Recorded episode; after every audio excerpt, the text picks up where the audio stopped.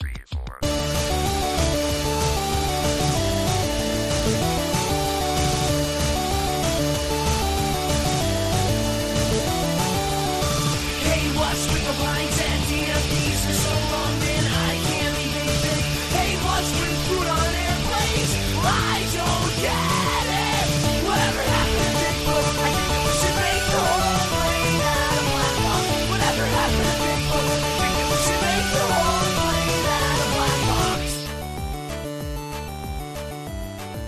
Welcome, everyone, to episode 331 of the Thumbstick Athletes podcast. I'm your host, Dan.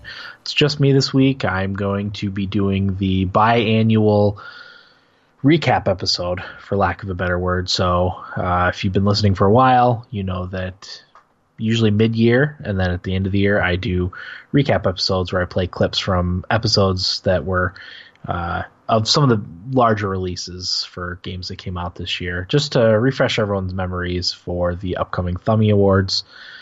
I did the one obviously for the first half of the year. This is for the second half of the year. It's not going to cover everything. There will be a few games missing from this list, which I will cover when we get there.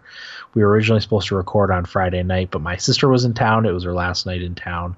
We wanted to spend as much time with her as possible, so um, I decided to do that this week instead of a little closer to Christmas. There's really only one more major release coming out this year, which is Xenoblade 2, but I don't know that we're even going to cover that before the end of the year because of the length of the game. So that might have to wait until the new year anyway.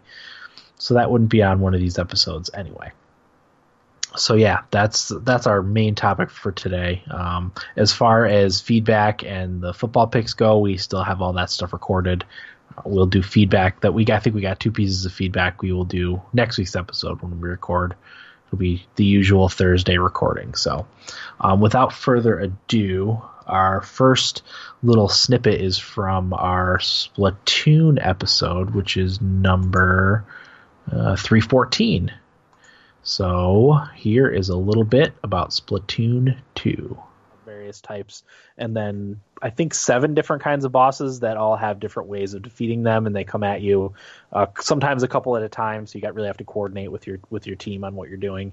Uh, it's also got a weapon rotation, like the multiplayer or weapon rotation. Uh, you know, Splatoon likes to do the rotation. So the the time I tried it, the few matches, the weapons were the slosher, which is the paint bucket, the splatter shot, which is uh, it's like an automatic a small automatic gun, uh, the Charger, which is a sniper rifle, and the roller. So the weapons rotated after every round was finished, uh, and it was random what you got. So the time that I had the Charger, which is the sniper rifle, I did absolutely terrible. Um, it's a little bit like shoot like shooting the bow was for me in uh, um, Horizon because it's got a little bit of a charge time that you have to hold down the shoot button and then you have to aim and then let go it's oh, I was terrible. I was so ineffective, and I think I ended up dying uh, that one time. Uh, but it's a fun mode. It's a nice nice addition to Splatoon's uh, lineup. Like I said, I I would like to know the reasoning behind the the limited hours for that. I don't know that I ever saw them explain it anywhere. So there's that. Uh, that's yeah, like I said, that's the main main thing new in Splatoon 2. Uh, all new specials too, which I found to be interesting. Uh, none of the specials from the first game returned at all. Uh, so for those of you that don't know, you charge your special by by painting or splattering uh, the other team, and uh, you push down the right right thumbstick to to use your special. Uh, a couple of them are homing missiles that if you lock onto a couple people, it'll drop some some missiles on them. Splashdown, which is like uh, where you jump up and like smash on the ground like a like a Hulk smash almost, and splatter paint everywhere. Or it's ink, not paint. Uh, and then baller, which I, I thought was interesting. You go inside a plastic ball and roll around until you get to where you want, if, if that's in a group of enemies or uh, an area that you want to splatter. And then you hold down the the right uh, the shoot button to uh, blow up the ball that you're in and, and splatter paint everywhere. Uh, new maps, obviously. There's I think there's only two return maps from the first game, um, and then and then a bunch of new maps, which are all all well done. Uh, and this one, because you, you're not using the second screen, you press X to bring up the map, and then you push the arrow keys to if you want to fast transport to one of your teammates on the map. Uh, so that was a little bit different. I seem to remember X being jump in the last Splatoon. That's at least what my muscle memory had. uh, programmed in. So when I first started playing, I, I, was pushing X when I wanted to jump, and that just brought up the map and made me confused. But uh, I finally finally got the hang of that. Uh, another interesting feature that's new is local multiplayer.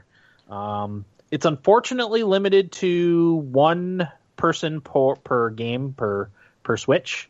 Uh, there's no split screen of any kind on this, which I thought there was. I thought there was at least uh, one, you know, put two people side by side that could play like local local stuff. That is not the case. Uh, that was a little bit frustrating for me. Um, but yeah, you can connect a bunch of switches together, uh, up to eight, and have four versus four battles if everyone has a switch and a copy of Splatoon. Did we figure out how that works yet? What's that? The local does it just connect over Wi-Fi, or is it? I think yeah. I think you just connect to your the Wi-Fi network, and then they can just they discover each other from from there. Gotcha. Um, new weapon type. It's the splat dualies, which are you, you uh, dual Uzi like uh, splat guns. Uh, pretty effective. Also, they have a dodge, so if you hit jump when you're uh, using the splat dualies, you'll do a little like, like roll dodge and, in in a bunch of different areas. Uh, so I tried all the modes except for League Battle. I didn't have a high enough ranked uh, rating to be able to try league battle, so I'm not quite sure what that is. You have to have a at least a B minus, and I think I only got up to a C in one of the ranked battle types. And I probably played 15 to 20 hours of Splatoon 2 uh, since it came out on Friday. Wow.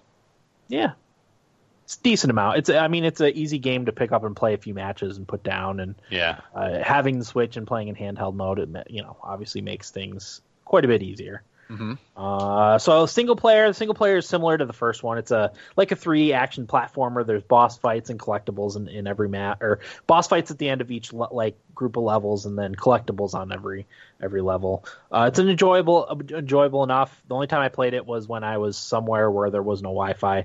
I had taken my son to his piano lesson, and I always wait in the car while he's he's there. And that's when I played the uh, the uh, the single player. I think I might have played like one other level when I was home, but uh, mostly mostly when I was somewhere where there's no internet. Um, I already talked about Salmon Run multiplayer.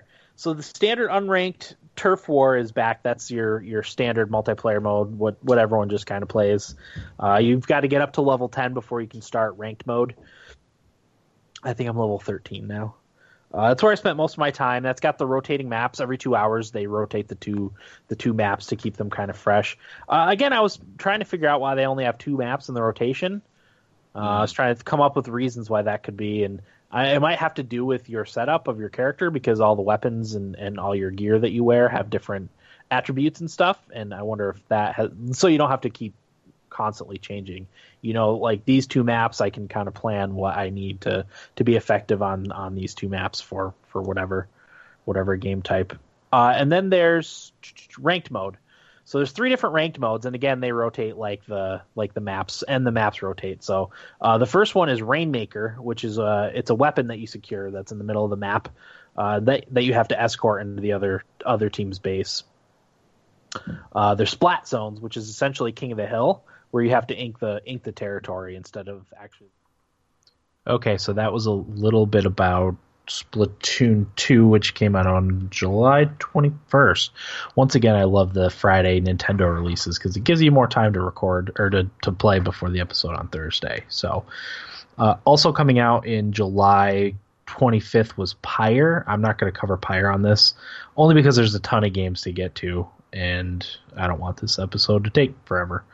So, uh, you know, considering we already talked about all these games, but yeah, uh, I mean, Pyre was a game that me, Corey, and Will all loved. Um, but yeah, that's I'll skip over that one for now. Uh, Hellblade is another one that none of us played that we sh- would like to cover.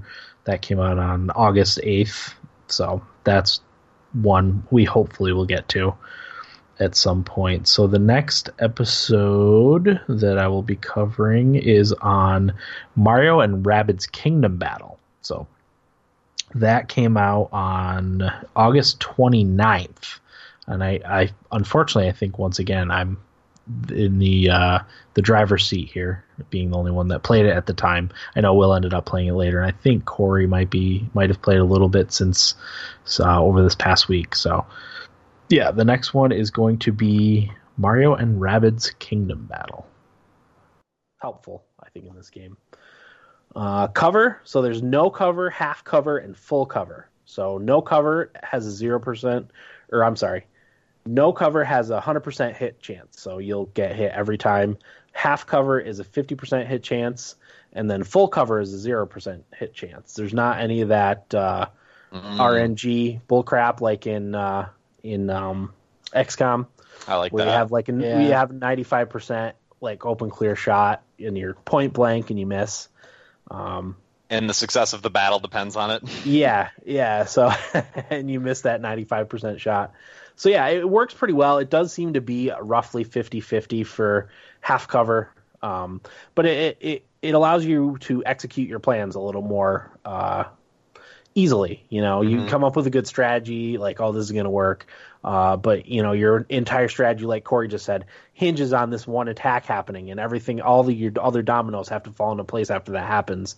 You don't need to worry about that in that game. So in this game, so uh, that's very nice. Oh, also when you're flanked, it's the same as having no cover. So even if you're standing in full cover and someone's behind you, it's like no cover. Mm-hmm. So that's a good thing. Uh, bricks can be destroyed by two shots or an explosion. Um, there's various other things you can take cover behind, but the bricks, like in Mario games, will be destroyed. Um, so that's kind of cool to blow up cover.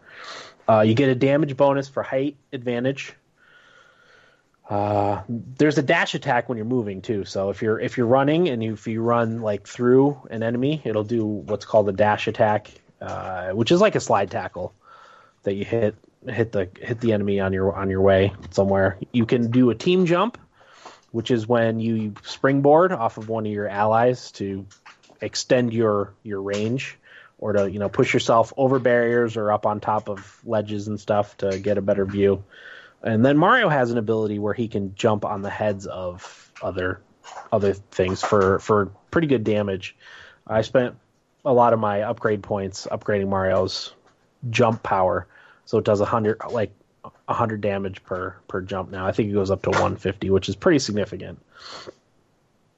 Uh, and then there's pipes in the in the battlefield that if you go in, they'll take you to random places in the battlefield that a lot of times you can't tell like where the where they exit, so you have to actually go in it to tell where it, where it comes up. Uh, so that kind of changes things pretty significantly. Um, especially if you have really mobile characters, you can get behind the enemy defenses really easily, and vice versa. They can get behind you really easily if you're not careful. Uh, adds another strategic layer to the game. But at least you know they're there, right? Yeah, you, yeah, you know you're you know they're there. You know something could come out of it that you had not you know you didn't know what to expect. So yes, you do know they're there. Uh, so there's a lot of variety to the battlefields. Um, from big open squares with very little cover to long, windy labyrinth maps, which makes it so you have to utilize your your squad properly. Um, you know, your your shotgun, your Peach and uh, Mario Rabbid with your with their shotguns aren't very effective in big open maps. Um, you know, because they have to get close in for the fighting. So a lot of times you don't use those those characters. Um, there doesn't seem to be a one squad fits all type of thing, like you would kind of get in get into a groove with in, in XCOM. Uh, you kind of have to rotate your rotate your guys around based on what you're facing. Mm-hmm. Whoops. Um, I actually you uh, I've had a couple battles where I had to squ- swap out my my squad mates. I'll usually take a few attempts at a battle, and if I'm not having any success, um, I'll I'll you it's easy to restart like when you're in the battle you just press pause restart it right from there and it'll take you right outside where you entered the battle. So like if you need to change change up your guys it's it's pretty easy to do. There's also an easy mode. I don't really know what that does. I've never tried it. I don't want to do things on easy. That's that's for, for pan, it's for pansies. Yep. Uh, and then after the battle you're given a report card of your of, of sorts i guess. Uh, you get a good rating if all your squad survived and they survived and completed the objective under the turn limit. Uh, and that only matters because after the chapter ends, you're given coins and upgrade orbs, uh, skill tree orbs, based on the performance in your battle. So um, you get a gold trophy if you're at a certain threshold, or a silver trophy or a bronze trophy, which will determine your coins and your skill orbs that you get. Uh, there's four worlds in the game. Each one has a min, uh, mid mini boss and uh, boss at the end. Boss battles have been been pretty good so far. Uh, skill tree. So you spend skill orbs to upgrade your abilities. Um, you can lower cooldowns, that sort of thing. Uh, you can increase the. A lot of them have the same the same one, so it's just based on. So that was a little bit on Mario and Rabbids Kingdom Battle. Again, that came out on the 29th of August. Good end of summer game. Uh, moving on from there, uh, another late August relief is Life is Strange Before the Storm, which we did, haven't covered yet. I think we're all kind of waiting till all the episodes for that come out, so before we end up playing that. Uh, Knack 2, sorry, didn't cover Knack 2. That came out September 5th. September 6th, Destiny 2. That's a huge, I guess, gaping hole in our show lineup, but no one ended up playing Destiny 2. Uh, I thought Eric and, and maybe Will might get it. I played the demo on PC, but um, may get it on a sale at some point. Who knows? Um, so yeah, the next game that came out that we're gonna that I'm gonna cover here was gonna be Divinity Original Sin 2, uh, the fantastic open open open world like isometric RPG that me and Corey both played. So you will hear someone else's voice besides mine for this this section of it. So uh, that came out September 14th. So here is a little on Divinity 2. Origin story. Uh, but in this one, they, they play like a little uh, a little video. You click on the the, the pre-made character, and you can click you know hear their origin story, and they'll talk to you and explain their past, uh, and kind of get you get you geared up for for what their story is going to be about. And yeah. Uh, who who'd you end up going with, Dan? I actually made my own character. You did. You were a custom. Yep, made my own okay. character. Um, and it's funny because those those characters end up being your your party in the game. Um, and I actually ended up killing one in a fight. So I killed one of my potential party members on purpose. I don't know. Is we, we, were having some sort of confrontation and it escalated, and, oh. and she oh. just attacked me. So I, I had to kill her. That's funny. so I've already, I'm already down a potential. I don't know if you can fill that in later, but yeah, um, you can only have a party of four, and there's six characters. Um, I located three of them. I located four of them. So she was the the fifth that I had located. And like I said, we had an argument. Was it Sebille? Sebille? Yes. Yes, it was her. And was she in your party when no you had no, the confrontation? She was she was hanging out on a beach. Gotcha. And I went to okay. talk to her, and I don't know, uh, something I said upset her, and she attacked me, and that was the end of it. That's awesome. Mm-hmm. Uh, yeah, she's the elf character, and this is another little touch I really like. Elves can eat body parts. Yeah. That you pick up, and it, when they eat the body part of the person they pick up, they hear their memories. And I've learned like three skills from doing that. So like, if you pick up, uh, what did I learn? I think I I learned flight from eating a body part from a character who knew how to fly at one point, you know, and then I, I ate it, and then it gave me a little backstory about their memories, and then I learned the skill flight which coincidentally is my favorite skill in the game. I don't know if you've seen that one, Dan. No, I haven't. I you just like you just like sprout angel wings and you just fly. You fly wherever. You know, that's awesome. It's great. Yeah, I went with uh, more of a stealthy character build. I'm not quite a rogue, but more of like an assassin type character. Uh, I was really, really ineffective for the beginning part of the game. Soft, you know, I would go in to do my backstabs, and you know, if if I got too far away from my party at all. Like I got, I just got slaughtered. Uh, but now that I've gotten some decent equipment after being a few hours in, I can I can deal out a, a pretty good amount of damage really quickly and usually kill whatever I'm trying to fight before it can hit me back. So yeah, and I think um I think there's a bit of a learning curve for this game too. Oh, like, it was definitely a learning curve. It was difficult for me to start, and I have you know the background of playing the first game, first one, and, yeah. and loving it. You know, so I, I kind of had an idea of how things worked, but I still had a pretty pretty hard go of it in the you know the first few few hours of the game. Um, I just think there's a lot of things that you wouldn't you wouldn't understand unless you know you you had seen them.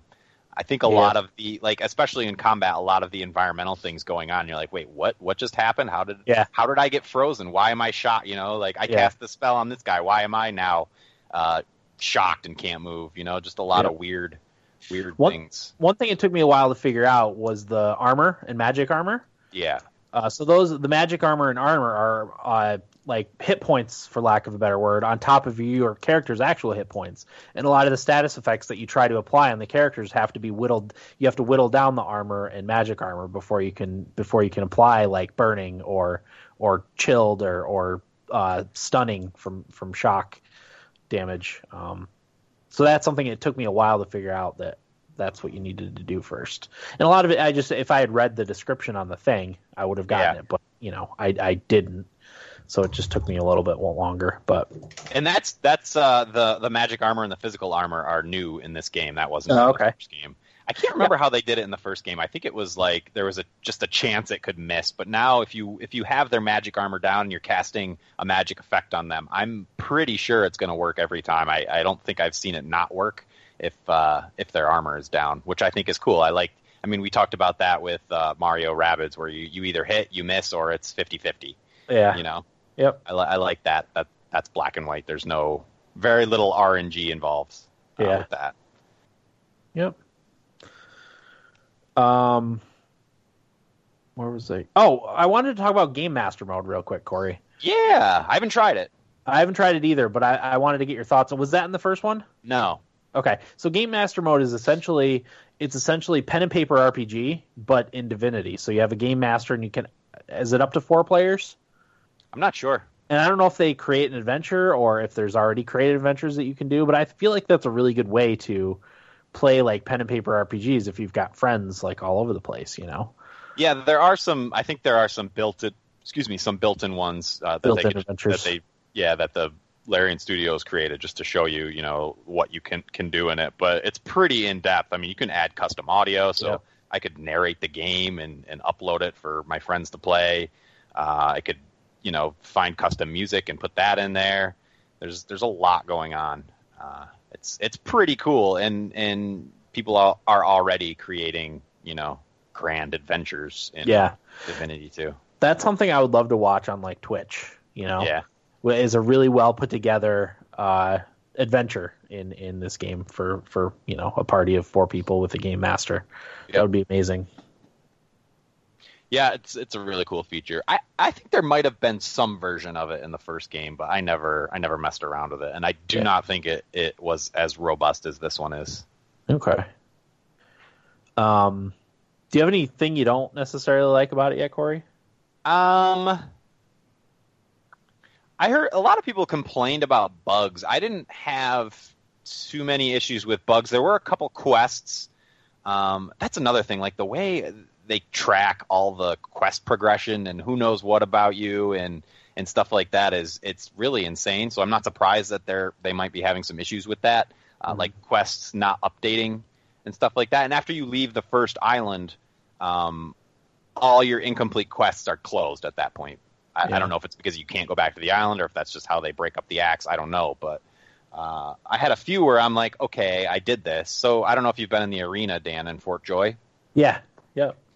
And did the battle and completed it. And I talked to the woman, and she's like, oh, you know, you now you, now you should go talk to somebody else. And she gave me the name of some NPC that isn't on Fort Joy. Uh, and in my quest book, it just kept saying you need to talk to this person in the arena, like the same person I had tried talking to over and over and over again, and she just told me to go talk to another NPC. So I don't know if that quest actually updated and completed or or what. Um, I guess I'll find out when I find that other NPC she wanted me to talk to. Yeah. Um, other things I don't really like. I don't know. I can't really think of, of too much. Yeah, I don't it's really one of have those games that the the small niggling things you kind of forgive just because of how much is going on. You know. Yeah. Yeah, I I have, haven't come across anything that I dislike about it either. Like I had a hard time at the beginning, but that was mostly uh, me not really knowing how to play the game, and the game, you know, despite its attempt at attempts at teaching me how to play it, you know, I was stupid. Uh, it took me a while to to you know learn everything, and I still feel like I don't know everything yet, and it's still going to throw new things at me, but I'm a little more prepared than I was. So that was a little bit on Divinity Original Sin 2. Uh, and up next is SteamWorld Dig 2 for the Nintendo Switch that me and Eric played. So here is SteamWorld Dig 2. special abilities that you unlock with cogs. So Yeah. even seeing those on there, like, oh, I know I have to go out and get three cogs to unlock this one ability.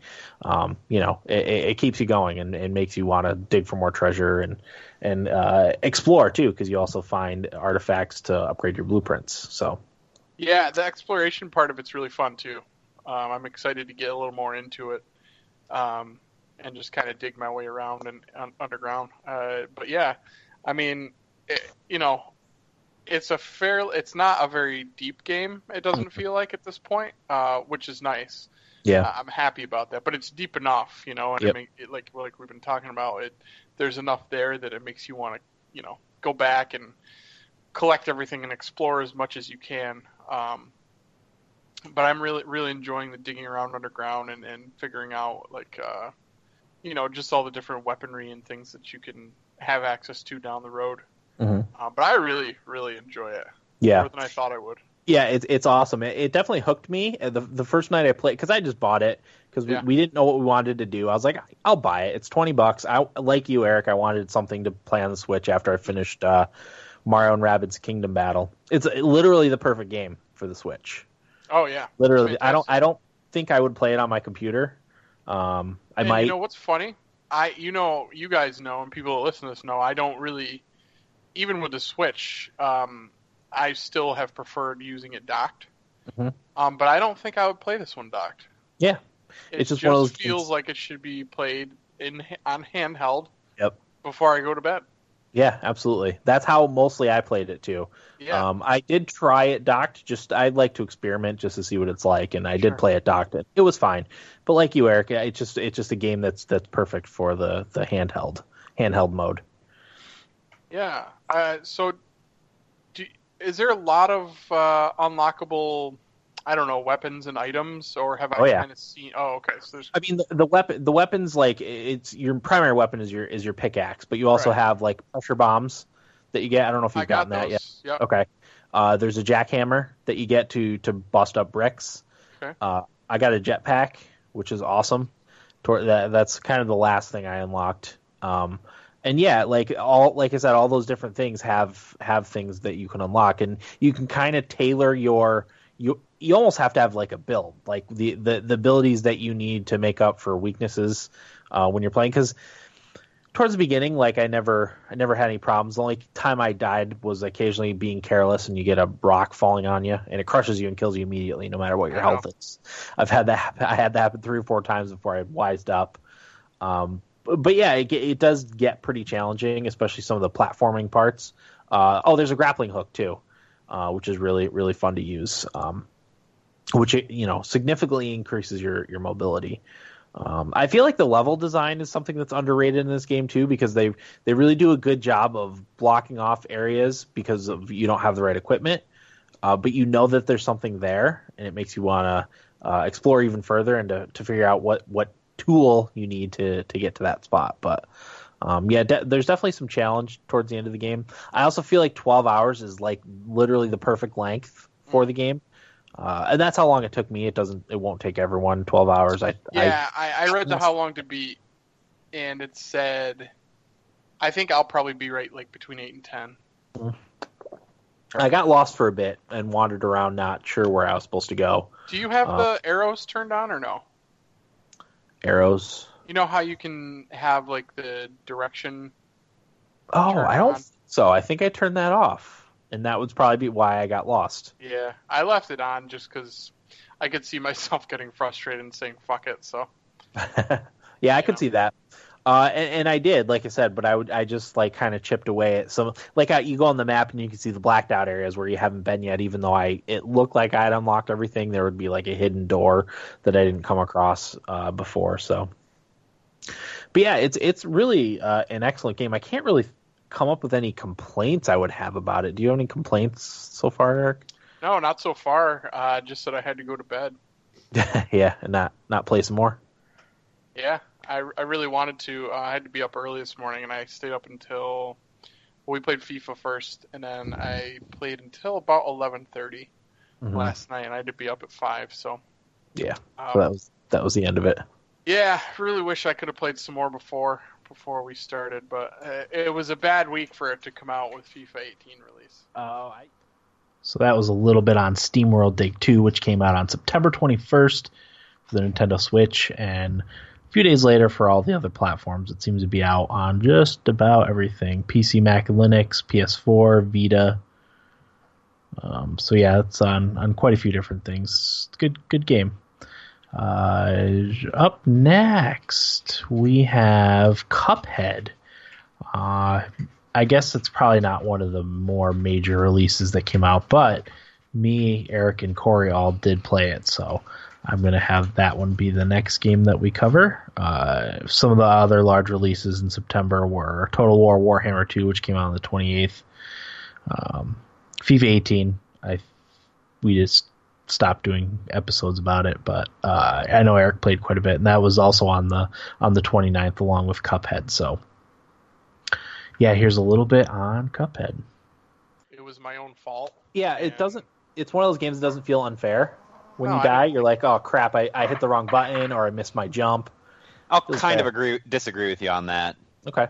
Uh, I feel like some of the hitboxes aren't consistent with enemies. Like those ghosts seemed to reach outside of their graphic as opposed to some guys who you can literally be touching and it doesn't hurt you. Oh, when you did the mausoleum thing. Is that what you're Yeah. Yeah, uh, but that's the not the. Yeah, I'm just using that as an example because there's been other times where I'm like, well, this guy, you know, I was touching and it didn't hurt me, Well- whereas this guy, you know, I wasn't even close to, and I took damage. the the parry has a little bit of leeway. That has like a bigger area around you that that you're uh, that it's effective. I guess. I'm not even talking about using the parry. I'm just talking about being touched, be, taking da- like being Do you, hit. do you take damage from the ghosts? They kill you instantly. Do they really? Yeah. I've Oh. never been touched by one. I didn't get touched by one either. Wow, that's You you, guys are Corey's awesome. just not very good at the game. I was just gonna say, Cor- it's because Corey sucks at the game. yeah. That's probably pretty true. I, I I'll say uh, I played I played this in two sessions. I played a little bit today, and I played a little bit on Tuesday, uh, and I had a pretty strong negative reaction to it on Tuesday. Okay. Today, playing it, uh, I enjoyed it quite a bit more. So Mhm. I think the jury's still out for me, but uh, I really, and I'm not even sure what it was. I just I felt like there wasn't much to the game other than its art style and its difficulty. Like if it wasn't difficult, there wouldn't be anything to the game other than it's cool to look at.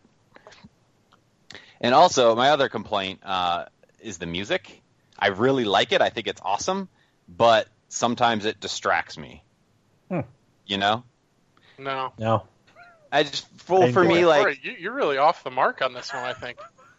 Well, I think for me, like when I'm playing a video game, I don't want to, I don't want the music to constantly call attention to itself, and I felt like it was doing that. Oh man, Well, I it's didn't ki- think so at all. Yeah, it's. It, I feel like that's the idea. Like that's what happened in those old cartoons. Like the music calls attention. And I understand that, and I think that's fine. Like I like, I like the music. I just, Yeah. it, it was distracting me, and I think a lot of that had to do with also getting frustrated at the same time, sure. and then that music's just going, and I'm just like, oh my god, and hearing the same song Just- over and over and over just again. stop. Yeah, Wow. See, I didn't even like. The music didn't even really leave an impression on me. Like I know I liked it at the time, but I don't ever, you know, I just, I guess I didn't really notice. I was just so focused on um, trying to beat the level. I Yeah. was just so involved in that. I guess I, no, nothing really was breaking my concentration. yeah, I found too it was best if I didn't play for more than like an hour at a time, especially if I wasn't beating levels.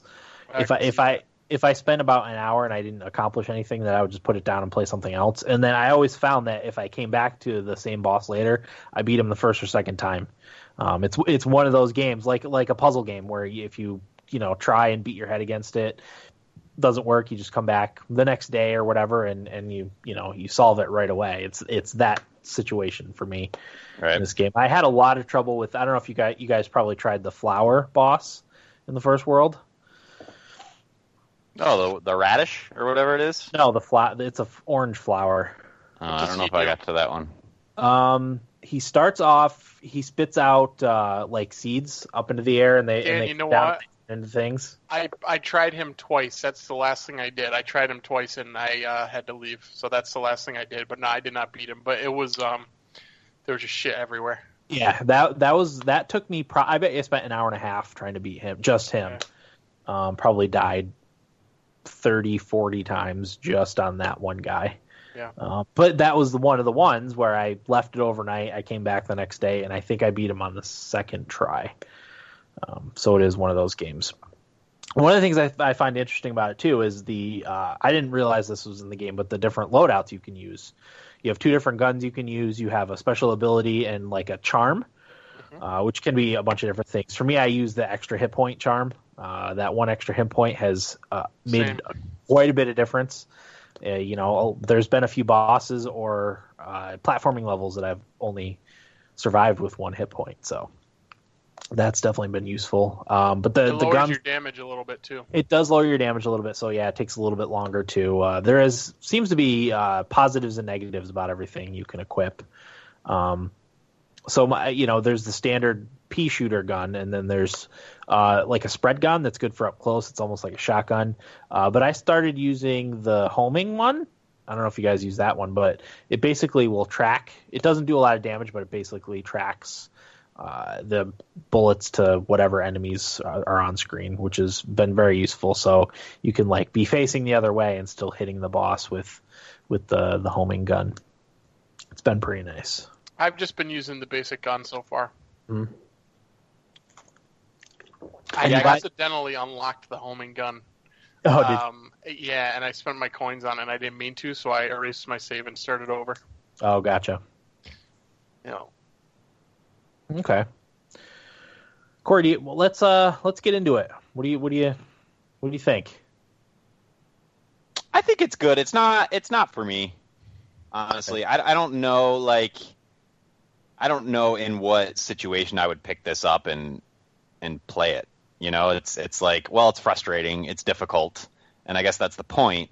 But like, that's not what I need. You know, I don't know. I, like I said, I I didn't enjoy it the first time, but when I came back and played a little bit more today, I did start to enjoy it a little bit more. Um, I don't know. I just these platformers. I think this appeals to a certain type of person. I think it. So the art style appeals to everybody, right? Like that's what Yeah. everybody draws everybody to the game. So everybody's going to play it and get that enjoyment out of it. Um, but I think it comes to a point where like the way this game, the, the per- person this game was made for is the person who is all about like speed runs and you know figuring So that was a little bit on Cuphead. Um, and that was it for September. Moving into October, Forza Motorsport 7 came out on October 3rd for PC and Xbox One. Uh, we've talked about it before, but we're more fans of the Horizon series, so no one ended up playing that that one. Uh, then the next big game that came out that we covered was Middle Earth: Shadow of War, uh, October 10th, which both me and Corey played. I don't think Will's played it at this point, but yeah, me and Corey both played it. So we had a two part episode for that one. I will only be playing an excerpt from the first part of the episode, which was the early impressions kind of. It's a very, very long game. Uh, so we did it. We did a two parter on the early impressions, which is the beginning of the game, and then uh, a little bit later on, which was more the middle of the game. Really, uh, it's as I said, it's a very long game, and I've I'm in the end game part now while I'm playing it, so I don't I don't know that Corey ever got that far. Um, so yeah, this is the excerpt from our part one on Middle Earth: Shadow of War. And I, and I fell right back into it. Uh, some of the more, more notable new additions skill wise are the double jump. I don't know if you've unlocked that yet, Corey. yes, I have. Um, and then the ability to dominate and ride drakes, which are essentially like mini dragons, I guess, for lack of a better word. I don't know if I you've done not, that at I all, have, Corey. I have not gotten that. No. Oh, okay. Uh, it's very reminiscent of Drogon burning up the wagon train in uh, in uh, uh, Game of Thrones. So awesome. Yeah. Okay. Pretty fun. Pretty fun. Um, yeah, those are the most notable new things. Like I really, I really, really like the double jump. uh, when when I first I didn't even know that that was in the game, and, and I unlocked. It. I'm like, oh, that's kind of stupid, like a double jump, really. Uh, but then when you like actually do it, it both works really well and looks cool. Uh, it looks like you're a, a half man, half wraith, you know, because you kind of you don't really do like a flip or another jump. You kind of do like a side vault Mhm. type of thing. Yeah. It's kind of hard to explain, but it looks really cool. Uh, it makes you feel even more of a bad, like even more of a badass than than you originally were. hmm How, how about how long did you play, Corey? It's kind of weird because when I, I I played three different sessions, uh, and when I logged in yesterday, it said I had five hours, and I'm like, oh, that's pretty good. But I played like a couple hours after that, uh, and then when I logged in today, it said I only had three hours. Mm-hmm. So I don't know what's going on with Steam with that. Maybe it has to do with the update or something because I know there was at least one update um, Since yeah, since in, in my duration with the game. So I don't know what's going on with there, but I, I would estimate somewhere between five and seven hours. hmm okay, yeah. I I Steam. I- I don't know that it's always super accurate because I, I I think it was The Witcher that I had probably 15 to 20 missing hours that just never showed up. hmm uh, from when I played it. Uh, the Witcher Three, I should say. Um, so it's not always super accurate, but it's you know it gives you an idea, I guess. Uh, mine said ten point three hours, so pro- probably around eleven hours is what I ended up playing. Of Maybe uh, maybe Steam's testing some like psychological thing where if it looks like you've played less than you have, it makes you want to play more or something. That'd be a fun. That'd be a fun experiment. a social experiment. Yeah. Although I don't know how they would get. Well, yeah, yeah maybe uh, gather the data of what you actually thought you played, or if it, if if you if they undersold your the amount of hours you played, if you ended up uh, buying more games because of that. You know, I don't know. It's interesting. Yeah. interesting to play with. So one of the biggest knocks on the game that I've seen is some of the the liberties they take with the Lord of the Rings lore, particularly with the character Shelob. Um, those familiar, Shelob's a giant spider that hangs out uh, in one of the mountain passes, and she ambushes. Uh, I guess she, uh, Frodo and Sam are led. Spoilers, by the way, are led into a trap um, and they're ambushed by Shelob. Uh, it's a giant spider, as I said. But in this game, she, for the most part, plays like a she's a like a human-looking humanoid, I guess, female in like a silky black dress. Seductress. Yeah, a little, a little bit of. I got definitely got the seduct, seductress vibe from her. yeah. Um, I don't know. I don't know how you feel about that, Corey. It didn't bother me too awful much.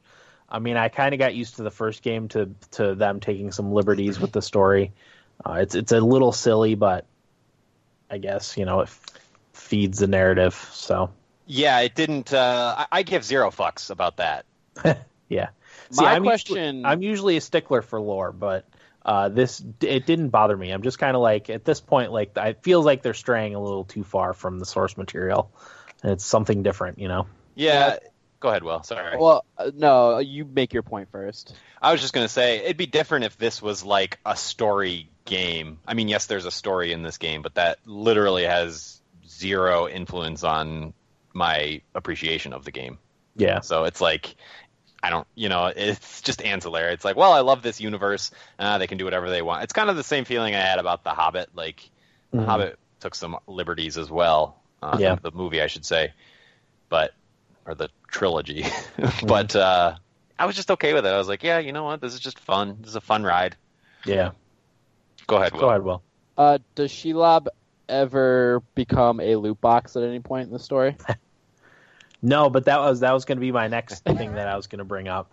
Uh, at least is not not that I've come across yet. No, she has not turned into a loot box or offered your character a loot box. Gotcha. Okay. Um, yeah, that that seems to be the second biggest complaint of, of the three compl- major complaints I've I've read about the game. Uh, is the whole loot box thing. I don't personally like that they're putting this this sort of thing in like a single player game, uh, but at the same time, like I haven't really I haven't done anything with it, so it's just kind of there in the background, and I I probably will ignore it. I did open one of the loot boxes that I got right off the bat. I, I kind of wanted to like report on it, but I didn't know. Like I got some orcs. I don't know what they're for. I, as far as I'm concerned, it doesn't exist. You know. I read that people said that you can get you don't need to spend any money on loot boxes to be able to get stuff that you want. No. So that's what I read. Right. Yeah, um, I, yeah. Before this game came out, I remember reading that uh, nothing that you get through a loot box is uh, not available, or any everything you get in a loot box is available in the game. So, uh, but I, I've also heard two takes on it. I was listening to, uh, I can't remember which podcast it was. Uh, I did a good job listening to my gaming podcast this week, but when that happens, it means they all sort of blend together. But I've heard both sides. Uh, my personal take on the whole thing, there's like a prompt when you first boot up the game that it wants to you to do opt into some online Mhm. BS, um, and I just haven't accepted that yet. So I, even if I wanted to, I couldn't experience the loot crate stuff, and I haven't noticed anything having to do with it at all. Mhm. Uh, but I've also heard I've heard people that agree with me, and then I've heard the other side where it's like, oh, this is offensive. You can't even get through the game without buying loot boxes, which I don't think is true. Uh, No, I have heard uh, just from the reviews that I've read that it does kind of turn into a grind towards the end of the game Yeah. uh, as you try to level up your guy, and those you know those loot boxes can significantly reduce the grind at the end of the game. Uh, which you know for me, like I enjoy the game enough and the mechanics enough and and the the the the gameplay enough that that's probably not going to be an issue for me where I feel like I need to spend money on these loot boxes. Um, that being said, uh, I think there's a like I always I don't like the whole loot box thing. I don't mind buying like skins or weapons and stuff, uh, both with in-game currency or uh, even with real money. Like I'm not even necessarily opposed to that at this point. Um, I, I just don't like the whole randomness of it all. Like if they laid them out and said this is this much, this is this much, this is this much, similar to how Heroes of the Storm does it, um, I I would be happier with it. I, I don't like the whole RNG type. You know, I just feel like they're they're screwing you with the with the numbers there. You know. Yeah, there was uh, the ESRB came out this past week too. I think it was this past week saying Yep. that um, loot loot crates and the way they're implemented in games is not not gambling. Yeah, that was my gonna- that was my one nibble bit. So we'll talk a little bit more about that later because it's an interesting interesting legal battle.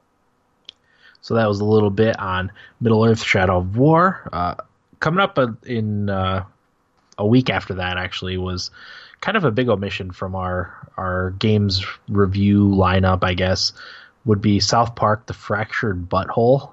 Uh, that's definitely one I wanted to play.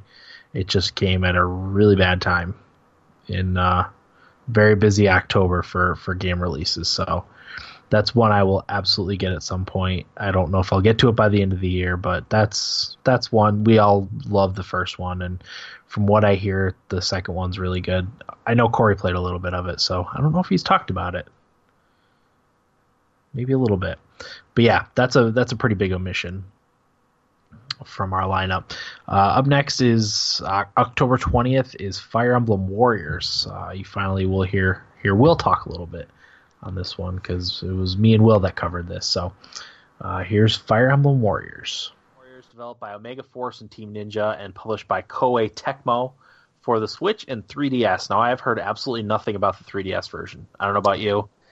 I've heard that it the pop-in's pretty bad, as to be expected. I heard it's better than the Hyrule Warriors port, but not great overall. Mhm. So I don't know how bad it was for Hyrule Warriors, um, but I do know that this one is new 3DS only, so I think that'll help with it running a little bit better. But I can't imagine this game would run that well on the 3DS. Yeah, even on quite a bit lower resolution. Yeah, I've heard like literally nothing about it. I haven't seen uh, a mention of it anywhere on an, any of the game sites that I check out, or um, I don't. I'm not on the 3DS uh, subreddit, but the Nintendo Switch subreddit. Like as far as I saw, nobody mentioned anything about it. So hmm haven't heard anything about it. So this is we're going to be talking about the Switch version, obviously. Um, before we get any further, how about how long did you play? Will Uh, I can tell you what chapter I'm on. okay, I'm on 18. Mhm. Or I just did 18, so I'm doing chapter 19 right now. So I know there's 20 and then end game. yes, uh, and I can uh, confirm that because I beat Fire Emblem Warriors. Yeah. Thank you. Now, 20, Dan. 20 chapters and the end game chapter. Yep, that's right. So Dan, Yeah. do you think that this game does an amazing job with the scale of battles? Yeah, there's there's a lot going on definitely. Um and I feel like you have more control over the battles in this one than you did in previous ones. I felt like a lot a lot of the uh, the uh, specific I don't remember the other the old uh, Dynasty Warriors games that much. It's been a really long time since I played Dynasty Warriors. Uh, but in Hyrule Warriors, like I felt like a lot of the stuff that happened, you like you had to be everywhere in that game. Whereas in this one, if you're able to delegate uh, a little bit, and you can be a lot more effective, and Yep. you know, planning your strategies and stuff. So um, that's definitely definitely a benefit for for this game. Yeah, like I know a lot of people were complaining in Hyrule Warriors, like you'd be doing one thing on one side of the map, and the like the Golden Skulltula or whatever would pop up on another section of the map, and you'd have to sprint all the way there, uh, Yep. and so on and so forth. But with this game, uh, one thing it does is it lets you control four characters uh, every battle. So if somebody is near one of, uh, which is something we'll talk about later, but Anna's pop-up shop, like Mhm. when that popped up, you can have you most likely will have a character close enough by that it's not that too not that big of an inconvenience for you to go and grab it. Or you can send one of your playable characters there too, and and when they arrive there, I think they, they like it gives you some sort of notification, like they'll say that they're they've arrived at their destination, so you know to switch to that character at that point. Yep. uh, which is cool. Um, so yeah, back to the story. Uh, mostly nonsensical. I I had no idea what was going on. I tried to pay attention and focus, but Basic, I mean, it, it was I've- just like this kingdom uh, of Ay- Aytolis uh, gets in, gets invaded. Um, you know, it's a standard kind of Fire Emblem tropey story. yeah, the story is not great. Uh, I kind of like it for what it is because a lot of these Warriors games don't really have too much of a story, uh, and this one kind of attempts to have one. So I do I do like it a little bit, but it's not like by any means I would never say the story is good or somebody should pay attention to it. It's just something that I've personally just been kind of paying attention to. to. yeah, it's it's an excuse to get all the different characters uh, from the more recent Fire Emblem games, and then you know a few of the older characters in a Warriors game. You know, Yeah, basically, if you played Fire Emblem Heroes, like the reasoning why those characters are all meeting up in one spot is literally the exact exact same reason why they are in this game too. There's a lot of a lot of influence drawn from the stuff on the mobile app, kind of like the store the story, which I use Mhm. late, lately for the app, uh, are kind of brought into this game. So yeah, uh, but at the same time, it didn't really matter all that much to me. That's not why I was playing. Um, I was expecting a little bit more cohesion and a little bit more of a story, uh, just because it's a Fire Emblem game. But the fact that it wasn't there didn't bother me too awful much. no, Um, I actually think what the, what they would have benefited from only focusing on one Fire Emblem game and having Ooh. like a lot more characters from one Fire Emblem game and having it have like a legitimate story, you know? Like even if they did the most recent, the Conquest, uh, what was the other? What are the other two? Uh, Birthright and Birth, Conquest, Birthright, Conquest, and then the, whatever the third Oh. one was called. Revelations. Yeah, the the neutral, filthy neutral one. Yeah, I don't know, Dan. People were up in arms that their Fire Emblem characters weren't in the game from Well, yeah. obscure titles. People would like, go even more crazy. Oh, they only picked the new one. Well, yeah, no, there's there's definitely that, but at the same time, like if you weren't expecting characters from another game to be in it, that you know, you're like, okay, this is Fire Emblem Conquest Warriors, you know. Yeah, I will say it Does feels a little dirty that Azura isn't in though. Yeah, yeah, I thought that was a weird choice. I know she's going to be in for DLC, but oh, because she's a pretty important character in in all the, the newest ones, yeah, what what what are they called collectively? I can't even remember. Fates. Fates. Thank you, thank you. Guys, I've been meaning to look that up the entire day, and I just never never did. I could have helped you out very, very earlier on that whole thing Then That's okay. than until you ask. Uh, no biggie. Uh, and then I also I don't know if you tried this, Will, but some of the history mode. So I was actually trying to get the story mode done first, and then going into the history mode because I know you unlock some more characters through the history mode. So, Yeah. so no, I haven't not done the history mode yet. Okay, yeah, that's what I'm working on now. Uh, after I after I beat it, so it's it's basically much shorter battles with very specific victory conditions. So I don't know if you remember on Hyrule Warriors the uh, the map thing where The you move around the map, the adventure mode. Yeah, Adventure mode. it's like that, but Fire Emblem version. So Okay. It's uh, I think I have. Is there six different like full on maps, and then they're broken down into like little, like I said, specific victory condition battles Okay. uh, that are much smaller scale than the than the single player game.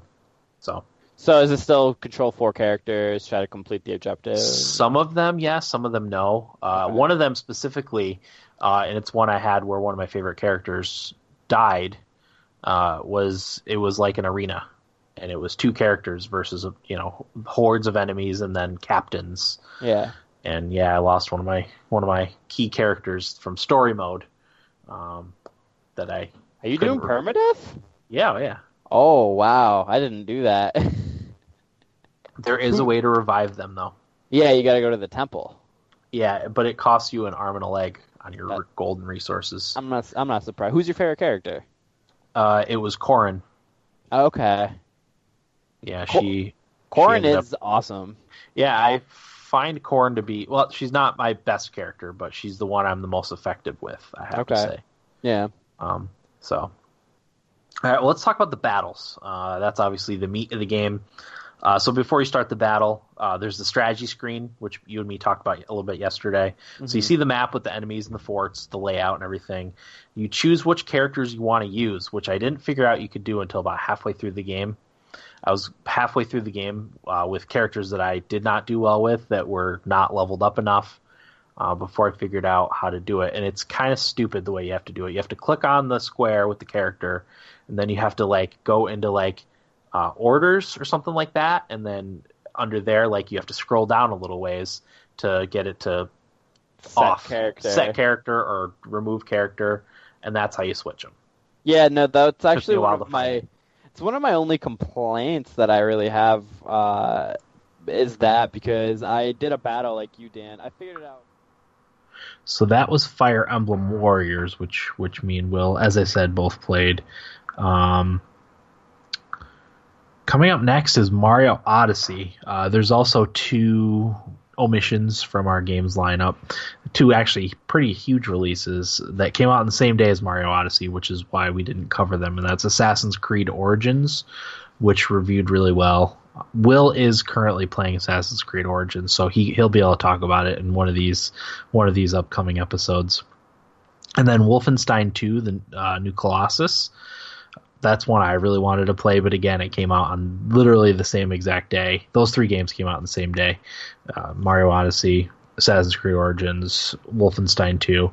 So that was that was a pretty tough choice, and uh, Assassin's Creed is reviewing really well, so it's something I do want to play at some point. But yeah, we did Mario Odyssey. Uh, I think me, Eric, and Will all played it. I know Corey's played it since, so he'll probably talk about it on this upcoming week's uh, episode. So yeah, here is our blurb on Super Mario Odyssey. Okay, uh, I made it to the last world. I'm in the last world right now, close to beating. I did want to have it beaten, but just wasn't quite in the cards for me. Um, I wish I could give you an hour count, but I have no idea because we'll have to wait until sometime next week to get Yeah. hour counts on on how long we've played thus far. Because Nintendo has that weird thing where they, or the Switch has that weird thing where I, I think it's after ten days it'll tell you how long you've played a game.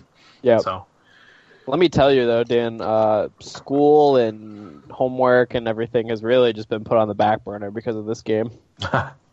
Glad to hear it. Well, okay. Well, let's let's. What, what did you like about it? Let's Um, let's, let's get right into it.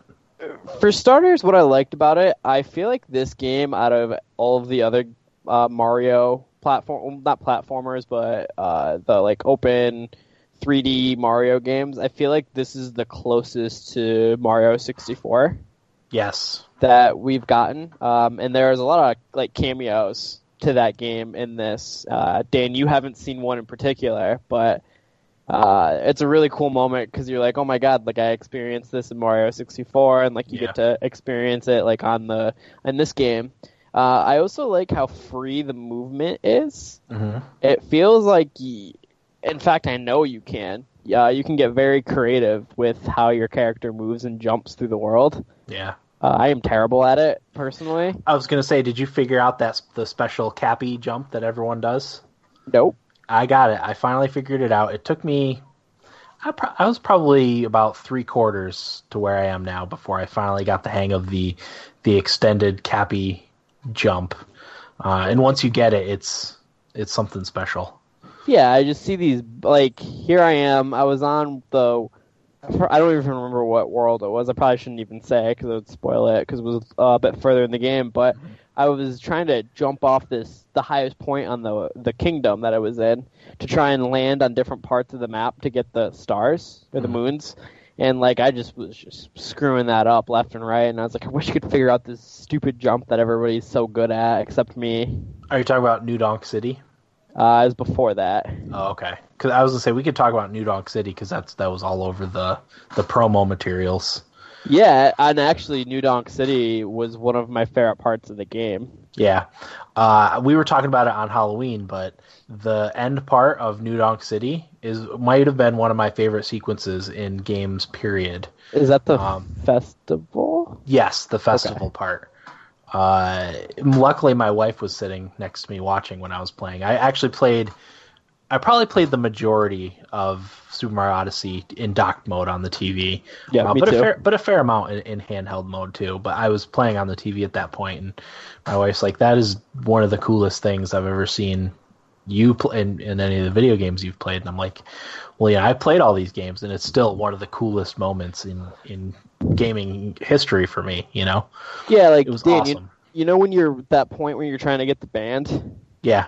and like when you find one of the members, like you're in that that concert hall, hmm and like there, I had a moment there where like I had gotten three, uh, three of the 4 hmm together.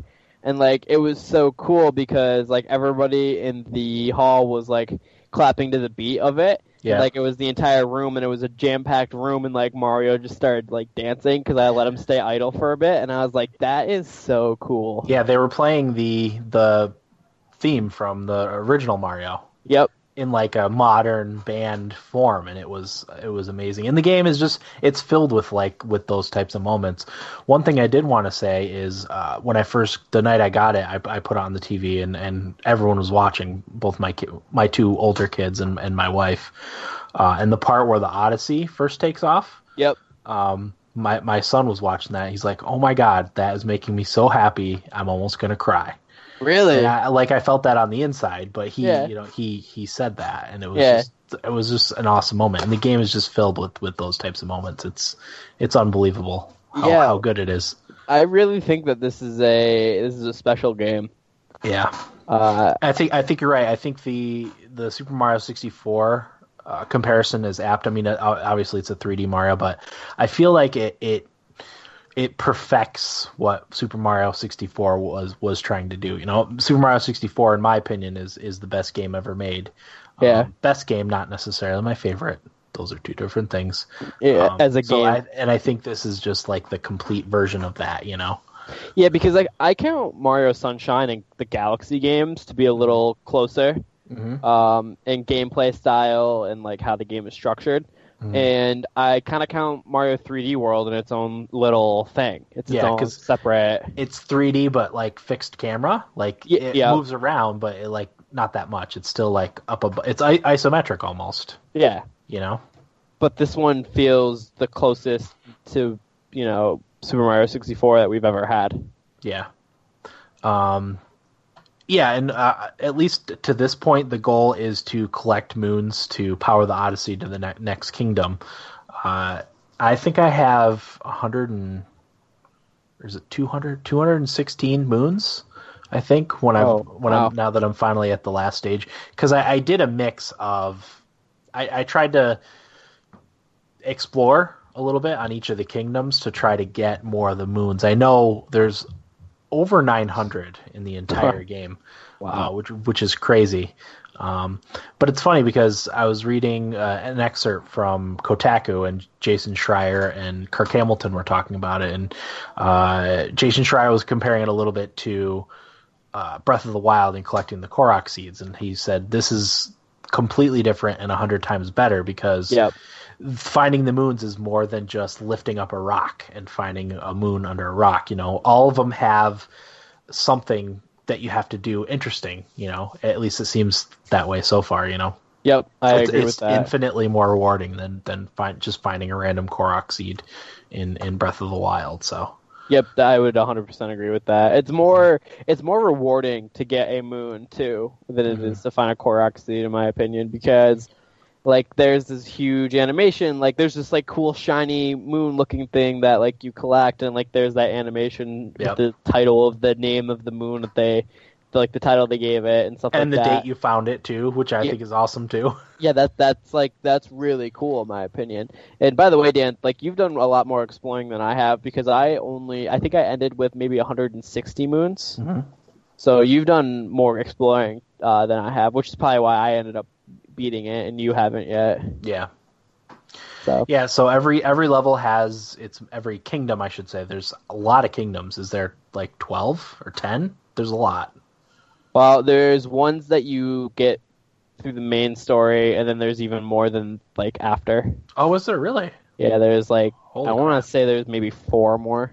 Wow. Okay. So, and everyone has everyone has a bunch of moons, and then a certain purple coin that you collect too. So, uh, and you use the purple coins to unlock, uh, like swag for the Odyssey, uh, stickers that go on it, stuff that goes in the inside the cabin, uh, and then both coins and regular coins are used to buy Mario outfits Mhm. which is also awesome because some of the outfits are used to get moons. Like there was one in New Donk City where they're like, "Oh, we're waiting for the construction manager. He's the only one allowed to go in this building."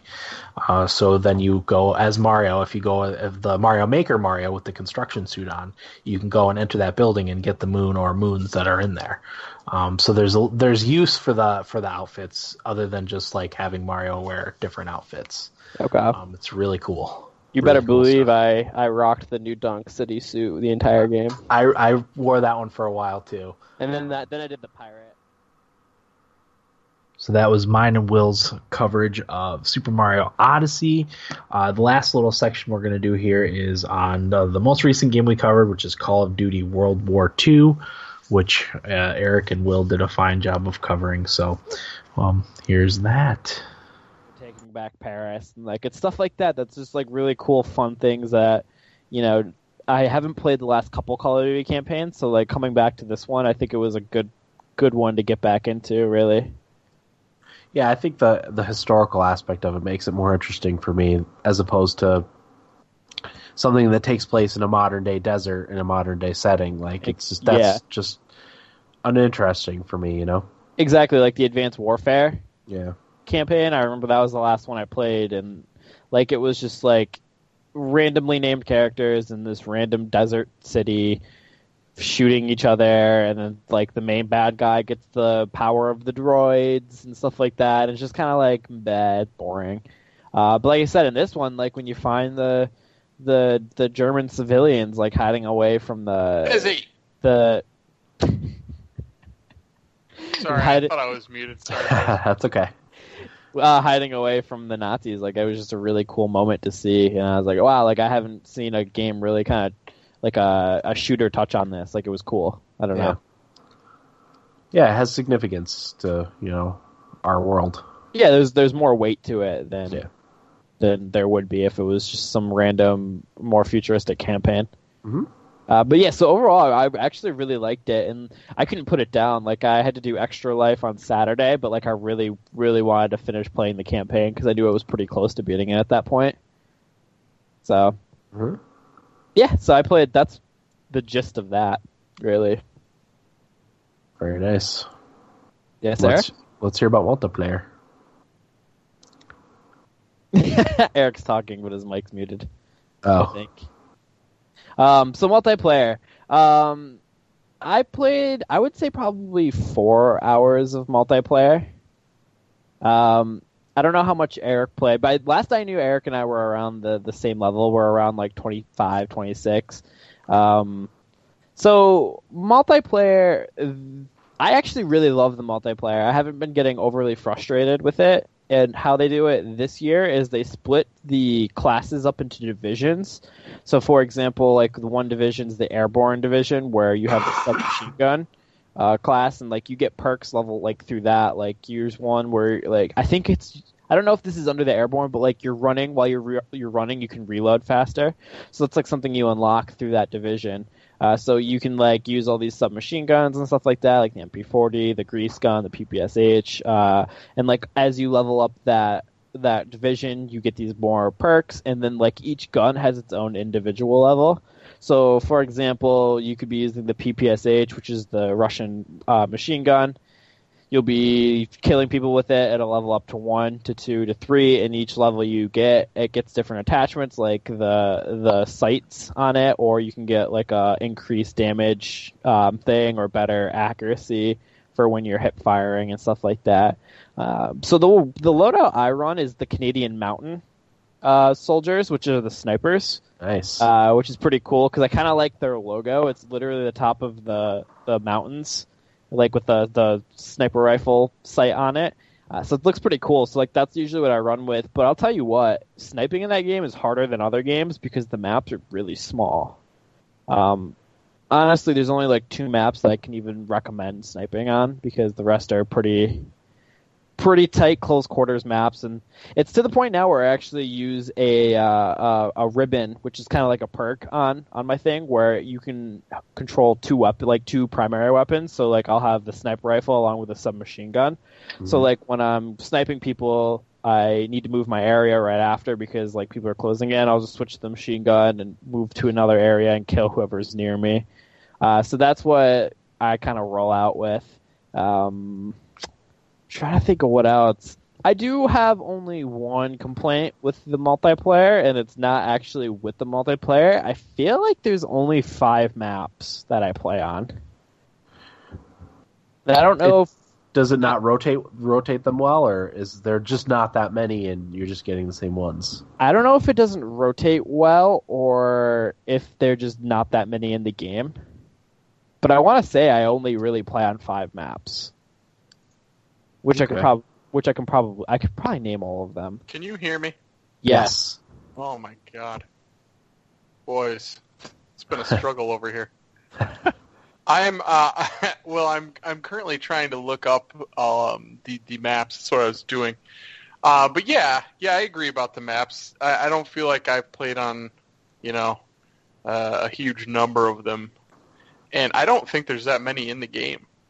That's the vibe that I got, and I don't know if they wanted to go quality over quantity or if they withheld it for DLC. Okay, we got nine maps. I can confirm there are nine maps. Okay, so and there's one that we are blocked from because we didn't pre-order a special edition. Okay, whatever. and then also, I think a couple of them are not in every game mode either, oh, which would also oh. because like I play domination primarily, and there was one that I didn't play until I, I played a couple of team deathmatch modes. okay. So and and it was it ended up being one of the good sniping maps uh, in like a train station with snow. That's actually my Um, favorite one. Yeah, see that one's not in domination, so I didn't even know that that was a map until I switched over to team deathmatch for a bit. Okay, Yeah. Gotcha. So yeah, like there just isn't that many maps in the game, and like I said, I don't know if it's because they're withholding it for DLC or if it's just like oh, we wanted to make really good maps first, and then you know more will come later. I don't I don't know what their what their model was for it, but the maps overall, I do really like all of them. Me too. I think that the maps are really well made. Um, I think Will's right about them being pretty small, which which actually lends well to me. Uh, because if I get caught out in the open, like mid range or long range, I'm totally fucked. Yeah. Um, but I've I've actually had a bit of a renaissance in my my online multiplayer play. It's gone really well. Uh, I've really enjoyed it. I don't find myself getting as mad either when I don't do well. I think I just kind of come to terms with it's going to be what it's going to be at this point. But uh, Yeah. Yeah, do it to like tr- just try your best to enjoy it. You know. Yeah, yeah, but it, it, it's fun. Um, the maps I, th- I feel like are really well designed. You know, uh, there's a there was one in particular, a couple in particular on domination that I, I feel like could be a little better.